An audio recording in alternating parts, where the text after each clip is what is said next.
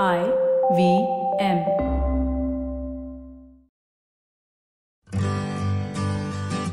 Hi, I'm Utsav, a behavior researcher by training and a slow traveler by passion. Postcards from Nowhere is a travel podcast where I condense a decade of travel experiences and explore not just the where, but also the why and how to travel. My stories emerged from slow traveling the less explored parts of the world Bosnia and Herzegovina, Armenia, Uzbekistan, and even China. At the end of each story, I give practical tips and new ideas about how to travel better. This week, I take you to the world's most visited necropolis and tell you about the lessons it gave me.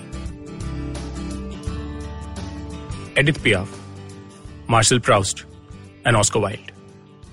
French, French, and Irish. In Paris lies the necropolis where you find the remains of the woman and the two men. The cemetery of the East is the final resting ground of people from all walks of life in France. And yet, these three stand out. Along with the American artist Jim Morrison, they have amongst the most visited graves in this garden cemetery. I arrived here on a cold December afternoon, made colder by the previous night's rain. I missed walking over the fallen leaves, which usually create a cackling sound under the weight of one's feet. The meandering paths led to cemeteries of people from all nationalities and religions. Apart from Christians, there are Jews and Muslims who are buried here as well. All this happened because in 1804, Napoleon, as the Emperor of France, had declared that every citizen has a right to be buried regardless of race or religion. It was declared illegal to have graves segregated by religion because maybe it requires us to be dead to be truly united. Or maybe not. But the most distinct aspect I had of this afternoon were the colors which stood out. The entire cemetery was bathed in shades of black, grey, and white, with tombstones and crypts closely packed to each other. Time had begun to leave its mark, and lichen and moss had crept over a few graves. The only real interruption to this dreary wet landscape, the numerous fresh flowers laid out red, yellow, blue, purple, violet, and every imaginable color nature has bestowed upon us. The fallen yellow brown leaves of autumn had enveloped the city completely. Barren trees in the wet, gloomy weather lent an air of silence and grimness to the place. Isn't it strange that the same place at different times of the year could bring out completely different emotions in us? Had I visited the cemetery in spring, I would have come away with how life and death coexist here. I would have come away with the thought that even from the saddest of places can one expect hope and life to spring up. But the more I thought about the lives of Edith Piaf, Marcel Proust, and Oscar Wilde, the less optimistic I felt. Oscar Wilde, one of the greatest playwrights of the 19th century, was persecuted and jailed for sodomy and gross indecency. His health greatly declined in prison, and he eventually passed away at the age of 46, a death which came too soon, all because he was homosexual.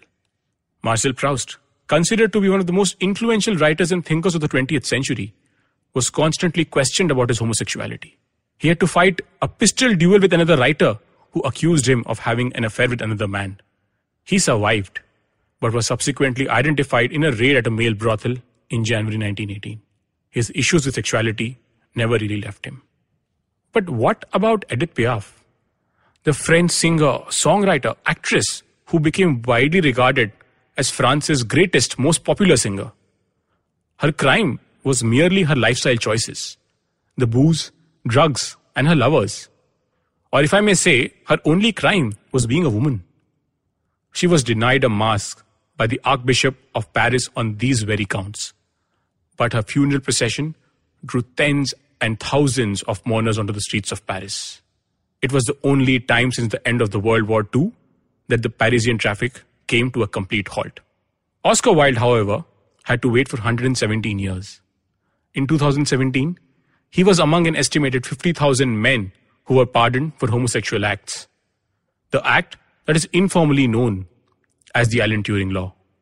Edith Piaf, Marcel Proust, and Oscar Wilde, all buried in the same cemetery, continue to live through the legacy of their work. And fittingly, the epitaph of Oscar Wilde has a verse which reads, An alien tears will fill for him pity's long broken urn for his mourners will be outcast men, and outcasts always mourn. In death, six feet under the ground, they aren't outcasts anymore. And most definitely, we should stop making outcasts of anyone who's unlike us. Because maybe the whole point of travel is to see and accept people who are unlike us. We need to stop defining people's entire identity by one single characteristic. We are more than just a race or a sexuality. And if I were to put it in the most Parisian way, we are as complex as a croissant with seemingly simple layers, but at its heart lies a beautiful butter-filled center. If you like this podcast, don't forget to check out other interesting podcasts on the IVM network. You can listen to us on the IVM Podcast app or ivmpodcast.com. You can also follow us on our social media. We are IVM Podcasts on Twitter and Instagram. And if you want to reach out to me, I am Utsav Mamoria on Twitter and YV Travel 42 on Instagram.